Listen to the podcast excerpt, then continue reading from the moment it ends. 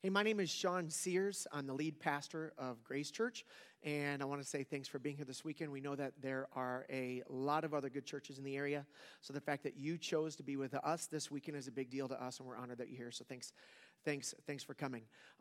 Last weekend was Mother's Day. I hope it was a good weekend for you. I know that holidays aren't great for everyone. Sometimes they can be complicated, but this weekend, my mom is actually in town because my oldest son is getting married this weekend. So I'm getting to hang out with her and my dad and my in-laws. So pray for me. Okay, no, I'm just kidding. I enjoy hanging out with everybody in my family. That may or may not be true, but I'm gonna say it anyway. But my parents, what is 100% true is that my parents are good and godly people. They love the Lord. They follow Jesus. They love their kids. They have a phenomenal marriage, and I'm thankful to God for them. They raised me to love God, to love His church, and to love my family, and they did that really, really, really well. And I grew up with a whole bunch of awesome Christian people from our church. I had Christian friends from my Christian school. I went to a Christian college. The unfortunate thing about that is that I was raised in a bubble where everybody believed exactly like I believed, voted like I voted, and lived like I lived. And the reason why I say that that's a problem is that when you read the life of Jesus in the Bible, you find out that that's not actually how he lived at all. I mean, if Jesus was only going to hang out with people who were like him, he wouldn't have been able to hang out with anybody because there's nobody that truthfully would have measured up. So I'm thankful that he didn't have as high as standards for his friends as it seems sometimes that Christians have for their friends, right? So that's why I say it's a problem. Now we're in the last week of a 4-week series called DNA. And the idea behind this is that there is DNA that predetermines the type of person you're going to become, at least certain aspects of the kind of person that you're going to become. And in the same way, our core values predetermine the choices that we're going to make as a church family. The idea, though, is that these values would be something that you'd be comfortable enough to adopting as the filter through which you make your choices as well. What I was going to say about the teaching this weekend is that this is the weekend, this is the value that I believe most fills God's heart. But then in considering what that actually is saying, I realized I had to back off of that. The truth is, this might be the one that gets me most jazzed, but I don't know if you could take any one of these 4 values out or de-emphasize them at all. Like, I don't even think there's a way to, like, which would you rank higher than being biblically centered, right? Like, because it's through the scriptures that we understand who God is, and we know that God honors his word above his own name. So, dang it, we're going to make sure that we pay attention to what it says. We'll adjust our lives to the Bible rather than trying to adjust the Bible to match our lives. We also know that we are to be personally involved in the mission of God and in people's lives. And I don't think you can be biblically centered without being that one either. This last weekend we talked about being radically generous because God is generous, and the truth is each one of these values we adopt because they're a reflection of the character and nature of God himself. God said, I'll honor my own word. God took personal responsibility to get involved in our lives and in rescuing us. We also are called by God to get involved in that same mission and so that other people get the same opportunities that we do and to serve each other as a church family because Jesus serves us. So I serve him and others as well. And because God is radically generous, we want to be radically generous. And then this 4th value through which we filter all of our decisions is that we are outwardly focused. And the reason why we're outwardly focused is because God is outwardly focused. That's the reason why.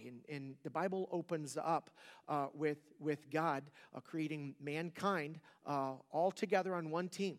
And so all of mankind was on the inside with each other and with God. But when mankind chose to rebel against the authority of God in our lives and be selfish towards each other, what happened was we moved from being on the inside with God to moving on the outside. And truthfully, God had options at that point. And what he could have done was he could have froze us out because we were outside by our choice, not by our choice, not by his choice. So he would have been within his rights to do that, but he didn't. What God did was is the Bible says that he like opened up and then began pursuing a relationship with mankind.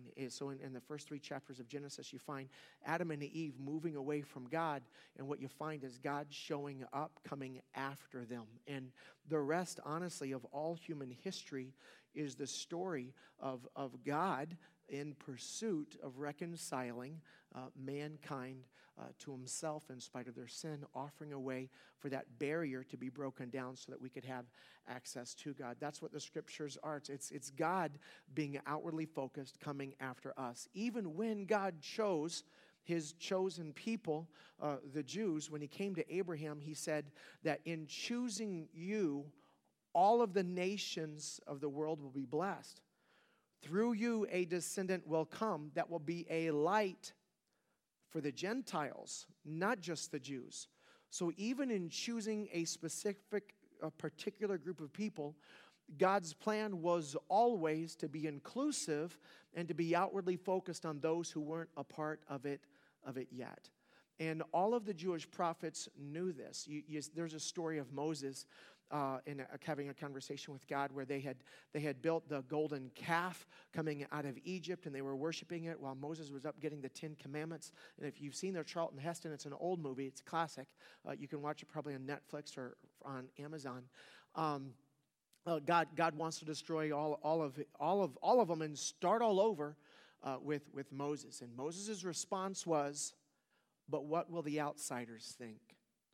How will this look to everybody else? Because isn't that who all of this is for anyway?" And it was that heart that God loved about Moses. He was, that's why they were so close, is because of that relationship and his view on what their role was as Jews was to be a picture for the rest of the world so that they would have the same opportunity to come into relationship with God. And so that idea of how this looks to those who are outside was something that comes up often in the Jewish prophets.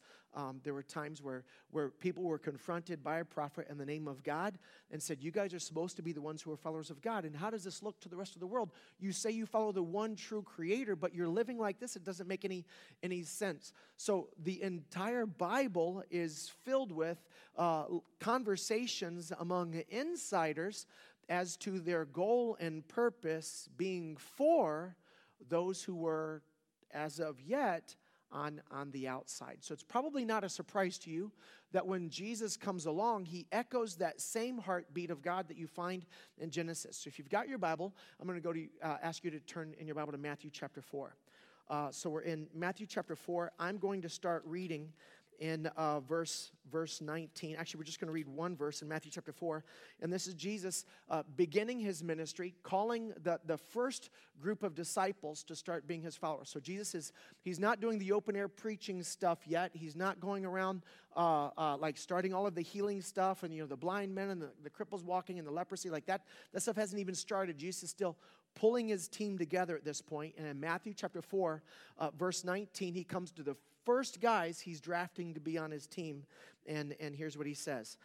Matthew chapter 4, verse 19, Jesus called out to them. These are who ended up becoming James and John, like the first two of the disciples, right? So James and John, he's calling out to them, and he says, "Come follow me, and I will show you how." Right? Like how would we think that he's going to, what is it that God wants to show people who follow him how to do? Like, what is it God's trying to get them to do? I think that if we were going to allow our religious experiences shape the answer to that question, if we were to look at other Christians and we were to say, if you follow Jesus, then the whole point is to show you how to what? How to what? Like, how would you finish that sentence if you had not already read ahead on the screen and saw the end of that verse? How would you answer that question? If you follow me, I will show you how to live a better life than those around you. Like, you could finish it that way. I will show you how to live the same as everybody else, but be condescending toward them. Possibly, you may know some religious people who, truthfully, their lives don't look anything different than anybody else's, yet somehow they feel superior to everyone. And so you might get the impression that that would be the goal of Christianity, but that's not actually what Jesus says. So let's look at it again. Matthew chapter 4, verse 19, Jesus said, come, follow me, and I will show you how to fish for people, right? Like, now he's talking to fishermen, so in their context, that makes sense. So it's not like he's talking to politicians and he's bringing up a fishing metaphor. That would have made sense to anybody. In fact, and in another scene, Jesus is saying something almost identical, but he's talking to farmers in that situation. So he says, look, the harvest is all, like, it's already, the fields are white unto harvest. So pray that God would raise up more workers to send into the field to bring them in. So with the farmers, he uses a farming metaphor. With the fishermen, he uses a fishing metaphor. But the whole point, he says that if you come to me, then the end result of you following me would be that you will now be focused on everybody who doesn't yet. Like, the closer you get to Jesus, the more compassion and passion, the more focus you have on those who don't follow him yet. So if Jesus is fishing for the disciples and says, if you get into my boat, he says the end result of you getting into my boat is that you will then carry a fishing pole and start focusing on everybody who ain't in the boat yet. Like, Jesus is saying that the end result of your inclusion with me is your focus on those who are on the outside still. Like, it's that that's what it looks like to be growing in your relationship with God. It's getting closer to Jesus and more focused on those who don't follow him yet. The Apostle Paul echoes this in 1 Corinthians chapter 14. We're not gonna take the time to read this passage of Scripture. But what Paul says is that when you guys get together for your gatherings, he says, and specifically when it comes to speaking in tongues is what he was talking about. And he says, if there's one person who's outside of faith that shows up in your congregation of, what, 200, 300, 50, 500, 1,000 people, he said, then I don't want you speaking in tongues at all. You know why? Because this is for them. He said, I'd rather you have 5 words of understanding than 10,000 words that they won't understand. So basically what Paul says is, even when you gather together as Christians, like as followers of Jesus, I want you to gather as Christians in consideration for those who don't share your faith yet. I mean, truthfully, that's why I'm not wearing a tie this morning. There's other reasons I don't like ties. That's true. But early on, one of our neighbors who had actually were a part of our Bible study at the beginning, I said, you know, I think we're going to start meeting on Sundays now, and we're going to transition this, and we have a church sponsor, and we're going to become a new church. And one of their question wasn't, like, what's the doctrine of this church? The question wasn't, where are we going to meet? The question was, how do I have to dress? And I was like, dude, like, the way you're dressed now is cool. And then he goes, okay, then I'll come. I realized, are you kidding me? Like, if a suit was going to be the reason why my spiritually disconnected friend wasn't going to find and follow Jesus, dang it, there's nothing in the Bible about suits. Now, if you're wearing a suit today, great. Like I genuinely don't care what you wear as long as you're wearing something. Can I say that? Right? Like, we don't care what you wear. Like we just want you here. Like, right? Like, and there's no litmus test to get in the door. We don't have anybody check off a box, like, are these the things that you believe, and is this the way you live, and is this what you're, like, this is how you vote, like none of that stuff, like Jesus wouldn't have, like, that isn't the condition on which you get to spend time with God. Now, the truth is there are things about our life that are sinful, that do break God's laws and are selfish towards our fellow man. And if you're going to become a follower of Jesus, there are going to be things that you need to, the biblical word of this is repent of, or to choose to say that, God, I agree with you that this part of my life should not be a part of my life anymore, and I'm willing to let this go in order to follow you, right? But you don't have to let those things go to be with him. You definitely don't have to let those things go to be loved by him, right? So you don't have to do any of those things to be loved by us, to be here either. Like this is what we're here for, is to give more people more chances to find and follow Jesus. I can't think of any passage of Scripture that more clearly summarizes this idea than Luke chapter 15. So if you've got your Bible, I'm going to have you go to Luke chapter 15. It's the third book of the New Testament, Matthew, Mark, Luke. Luke chapter 15 is where we're at. And Luke chapter 15, I'm going to start reading in verse 1. Luke 15. Here we go. Luke chapter 15, verse 1 and 2. Tax collectors and other notorious sinners often came to listen to Jesus teach. And I want to stop because Jesus lived in a day and time in which the focus of religion had moved from the purity of our heart and the openness in our relationship with God to becoming our ability to measure up to an external standard. And there were people in Jesus' day who were Jewish but did not measure up. These were tax collectors. As a general rule, these were people that were working with the Romans to tax their fellow Jews to give money to pay for the armies that oppressed their people. Right? That was a violation of the law of Moses, of the Torah. And so when those people chose that as a profession, essentially what they were saying is, I don't care about my soul if it gets me more money. And so to the eyes of those who were religious, there was really nothing worse than that. Because not only are you selling your soul for profit, you're also contributing to the persecution of your own people for that same profit. So you can understand why, as a conservative religious Jew, a tax collector would be on the bottom rung, like down there with like people who like beat women and hurt kids and like notorious sinners. And by the way, those people often came to hear Jesus teach. So it was kind of a problem for them that they felt comfortable enough around Jesus that they could sit through in one of his whole teachings and feel as though God still had room for them, right? Like that was a problem for them. Look at the next verse, verse 2. Verse 2 says, this made the Pharisees and teachers of religious law complain, when I just explained that. That he, Jesus, was associating with such sinful people, even the eating with them. Like it was one thing that they could sit through an entire sermon with Jesus, and at the end of this sermon, feel comfortable hanging out with him. It was a whole nother thing that outside of sermons, in a social setting, Jesus felt so comfortable with them that he would go out to eat with them. Like that was even worse. Because by hanging out with them socially, are you not condoning them? Like shouldn't we like avoid people that don't believe like us, live like us, vote like us? I mean, that's kind of like a microcosm of modern American Christian church, right?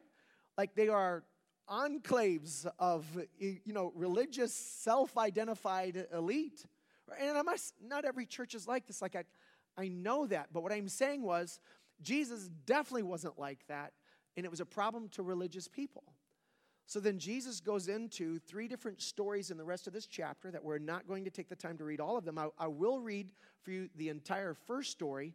I'll summarize the next two stories that Jesus tells to correct them on their misunderstanding of the nature of the reason why God had sent him in the first place.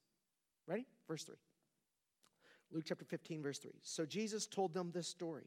What? So, because of that, because they had a problem with who felt comfortable with Jesus and who Jesus was spending time with, because of that, he tells them a story. It's a parable. It's a story he's making up on the spot, but parables don't have like talking animals in them or anything. Like they're not like fables. It's not like, you know, the Chicken Little or the tortoise and the hare. Those are fables. Those are they're not grounded in reality. Parables had context to them that made sense, right? So then Jesus tells them this story. So Jesus says, tells them a story, verse 4. If a man has 100 sheep and one of them gets lost, what do you think he would do about it? Wouldn't he leave the 99 others in the wilderness and go to search for the one that is lost until he finds it? The answer to that question is, yeah, that's exactly what he would do, right? Like if you got 100 sheep and you lose 1% of them, you can't keep doing that, right? Like let's say you lost one sheep a day or one sheep a week. Like they're not reproducing that fast possibly, right? So like you can't sustain a 1% daily loss of income and stay in business. Like so like if you're a business person and you find money leaking, or if you just have a budget and you find out that money's getting spent and you can't find it, you should take the time to actually go through your bank account and figure out where all of your, like that's just smart, like stewardship, management. Like it's a good business principle. Because wouldn't you like leave the 99 to go find the one? And I mean the obvious answer to that question is yeah, you'd have to do that. Won't he leave the 99 others, verse 4 says, in the wilderness and go and search for the one that is lost until he finds it? And when he finds it, he'll joyfully carry it home on his shoulders. When he arrives back home, he will call together his friends and neighbors saying, rejoice with me because I have found my lost sheep. So obviously this isn't like he lost it for 5 minutes. I mean, like it's like this sheep is gone and he leaves for a period of time and he who knows how long, the story doesn't say. But the idea is that he's gone a significant enough amount of time that when he comes back, it's noticeable that he was gone. And now he's back. And everything is put right again. Won't he call all of his friends together to have a party? Rejoice with me because I have found my lost sheep. Verse 7. In the same way, and this is where Jesus gets really offensive, there is more joy in heaven over one lost sinner who repents and comes back to God than over 99 others who are righteous and never strayed away. That's what was so offensive. What he says is that there's quantifiably, measurably more happiness in heaven over one person who's far from God, who finds their way back, than over everybody else who never left. What that means, tangibly speaking, for you, is that if you're sitting here today in church and you feel like the odd man out. I don't even know what I'm doing here. I don't fit in with these people. I don't really believe like that. I don't even know what I believe right now, right? I'm up in the air on stuff. I get too many questions. There's a lot of things I don't understand about all of this. I want you to know on the authority of Jesus himself that God is quantifiably, measurably happier that you are here than that everybody else in the room combined. Right? Because all of this is for you. See, I don't believe, biblically speaking, that the church is for Christians. The church is Christians. And we're here for everybody else who's not one yet. And it's almost like they're listening to the words that he's saying, but they're not quite getting it, so he tells them another story. There's a woman who has a headband that has 10 coins hanging from them. This is something that a married woman in Jesus' day would have had, and one of the coins gets lost. It'd be like you losing a diamond out of your wedding ring. You would stop everything to go find it, which is what she does. She has to sweep the whole house, which doesn't make any sense to me with a wood floor or carpet, right? Like you don't have to sweep or vacuum to find a quarter. You can just look, there's the quarter. But if you had a dirt floor, it does make sense that she'd have to move the dirt around because she doesn't know if the coin's been pushed into the earth, right? Like a quarter, an eighth of it, like how and where? Because she can't see it anymore. So now she's got to sweep the whole house. She's got to move furniture out into the yard. She's got to take a trowel. She's got to take a rake. She's got to move things. Like she goes through a ton of work. And how long will she work to make sure this coin is found? And according to the story that Jesus tells, is that she'll put in as much work as it takes until the coin is found. That's the whole point. And then when she finds it, she does what the shepherd does. She throws a party. And Jesus says again, in the same way there's joy in heaven over one sinner who turns from their disconnection to begin following after God, right? And then there's a third, like they don't get it yet, so he tells them another story about a son who has a good dad, but he says, I wish you were dead. I want my inheritance now. And shockingly, the dad gives it to him. And he goes to a far country and he wastes all the money on hookers and partying. That's actually in the Bible, according to the story, right? Like the story that Jesus tells. And the son gets to the bottom of the barrel, right? He's in the gutter, and he says, even servants, even minimum wage workers in my dad's house, my dad's estate, have it better than this. Well, I'm not worthy to be called his son. Maybe he'll hire me. So he goes back, and the dad runs out to him. And the son practices this speech that he never gets to get out, because the dad embraces him and brings him back and includes him in the same standing he had before he had ever left. And the Pharisees and teachers of religious law about lose their mind on this one, because according to the law of Moses, he should have been stoned at the city gates by the elders of the community, right? The fact that the dad would let the son get away with this, not kill him, but actually give him the stuff and then embrace him back was completely shocking. But there's one thing that's similar in all three of these stories, and that is that the lostness of the item never affected its value.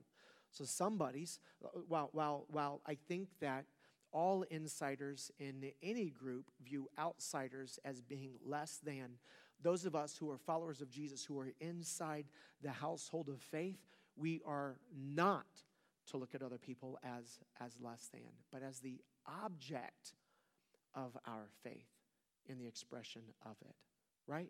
Like that's somebody's distance from God. If it doesn't affect their value to God, it can never affect their value to us, right? There's a few things different about this story. Is that they're all lost for different reasons. The sheep is lost out of ignorance. It's just a dumb sheep. It didn't know any better. The coin is lost out of negligence. It was somebody's fault. It just wasn't the coin's. It was the lady's. And then the son, it wasn't anybody else's fault, but it was his own. Like and truthfully, we have people here, right? You know people. You have friends and family who are spiritually disconnected from God for those same reasons. Some of our friends, some of you possibly, are disconnected from God. It's because you didn't know any better. Like you weren't raised in a family like I was raised in with godly parents. Like or maybe you were religious, but like your own mom and dad, you couldn't tell if they even really believed this, right? So you just didn't know any better. And then there's others that like you were religious, but maybe the abuses in the church or the harshness of a Christian at one point, like you're distant from God, and it's somebody's fault. It's just not yours. You're like the coin, right? You were kind of pushed out. You're disconnected from God because of negligence. And you're just far from God for that reason. Some of you guys, you grew up in fantastic homes and you had godly parents and you ran away anyway, right? Like it's willful rebellion. You knew better, but you did it. You did it anyway. And so while you might feel that you can't come back to God, what I love is that it doesn't matter to God why you're far from him. It only matters to him that you are, right? And so when we look at people's lives and we make assessments over them, because this is what humans do, all humans do this, we assign value. We say that they're farther, they're more worthy or less worthy. And what I want you to know is that God never does. And if you struggle with that, you must stop. The other thing I see in this passage of Scripture, not just the reasons why they're lost, but the response of those who are on the finding end. And the first story tells me the priority of those who are outside of faith over those who've already found it, right? You leave the 99 if that's what it takes to get the one. Grace Church isn't here to provide a more entertaining worship experience for the already found. We're not here to provide religious goods and services for religious people. We're here for those who are not in the boat yet. We're here to give all of your friends a legitimate opportunity to know and to follow Jesus. The second story tells me, and how hard and how long will we work to make sure that they get that chance? As long as it takes.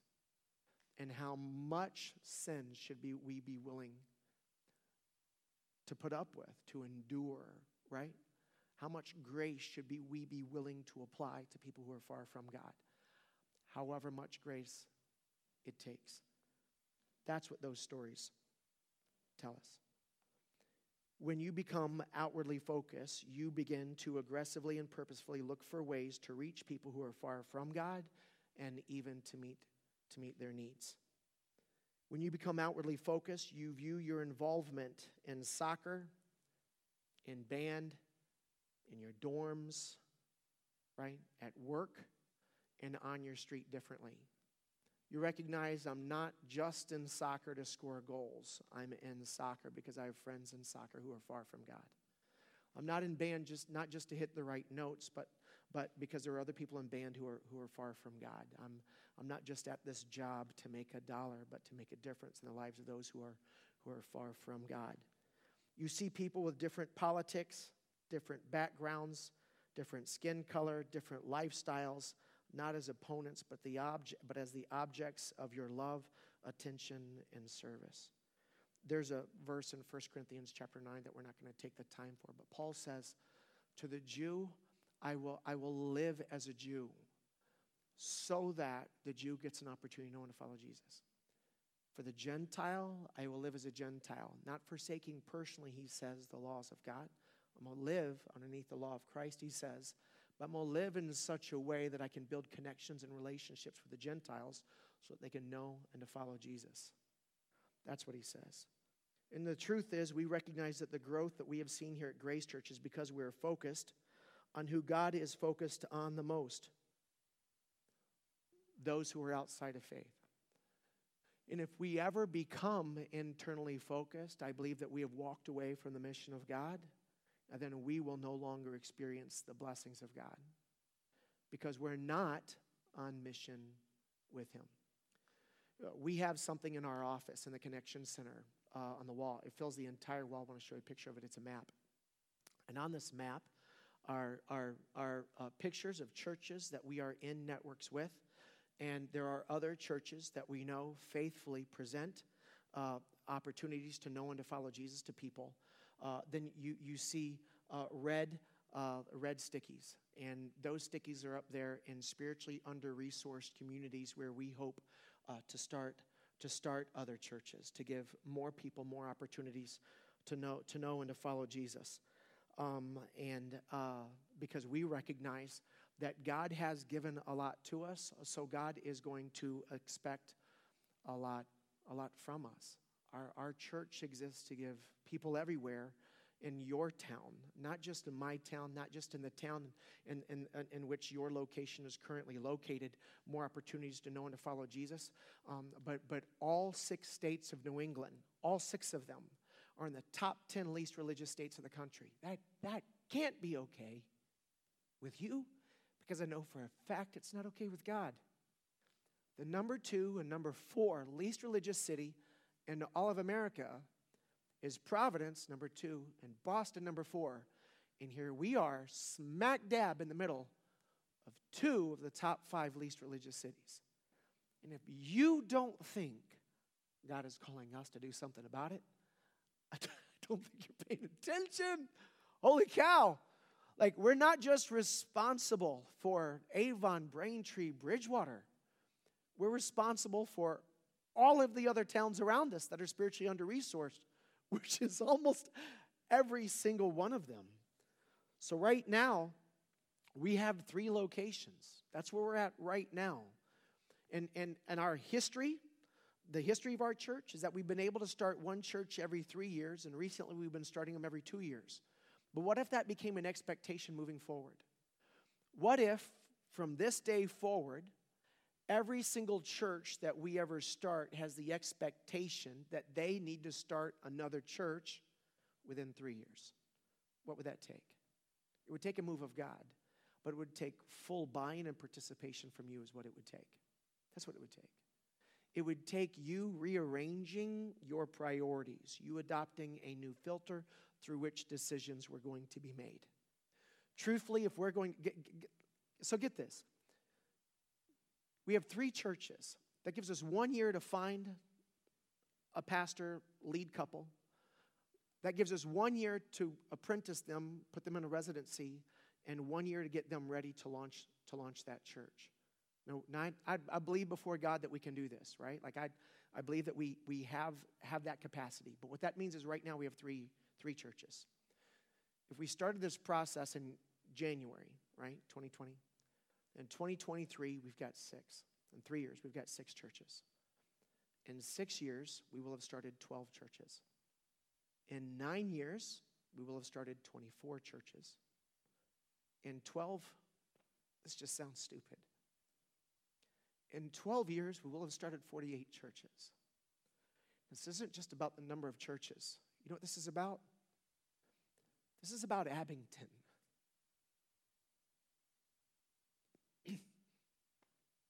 It's about Walpole, about New Bedford, about Lakeville, about Wareham. It's about Norwell and Marshfield. It's about Milton, Lower Mills, Dorchester. Dang it, the North Shore. They're really far from Jesus. Right? It's about Medfield. It's about Needham. It's actually about your friends who won't drive to this location. That's what this is about. And this is never going to happen unless you become outwardly focused. Unless you make a conscious decision to be biblically focused from this day forward until the day you die. Regardless of what that costs or where it takes you, I will allow the Bible to define for me right and wrong and the choices that I make.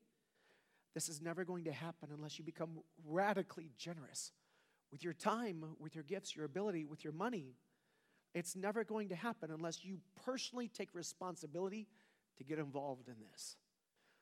Now, I believe that this is where God is leading us. And this could happen in the next 50 years, or this could happen in the next 12.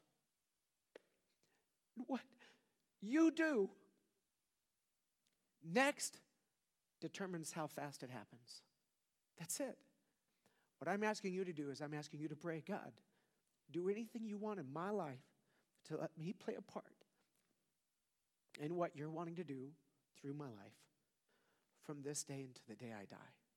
Dear God, I volunteer. That's it. That's all I want you to do. Let's pray.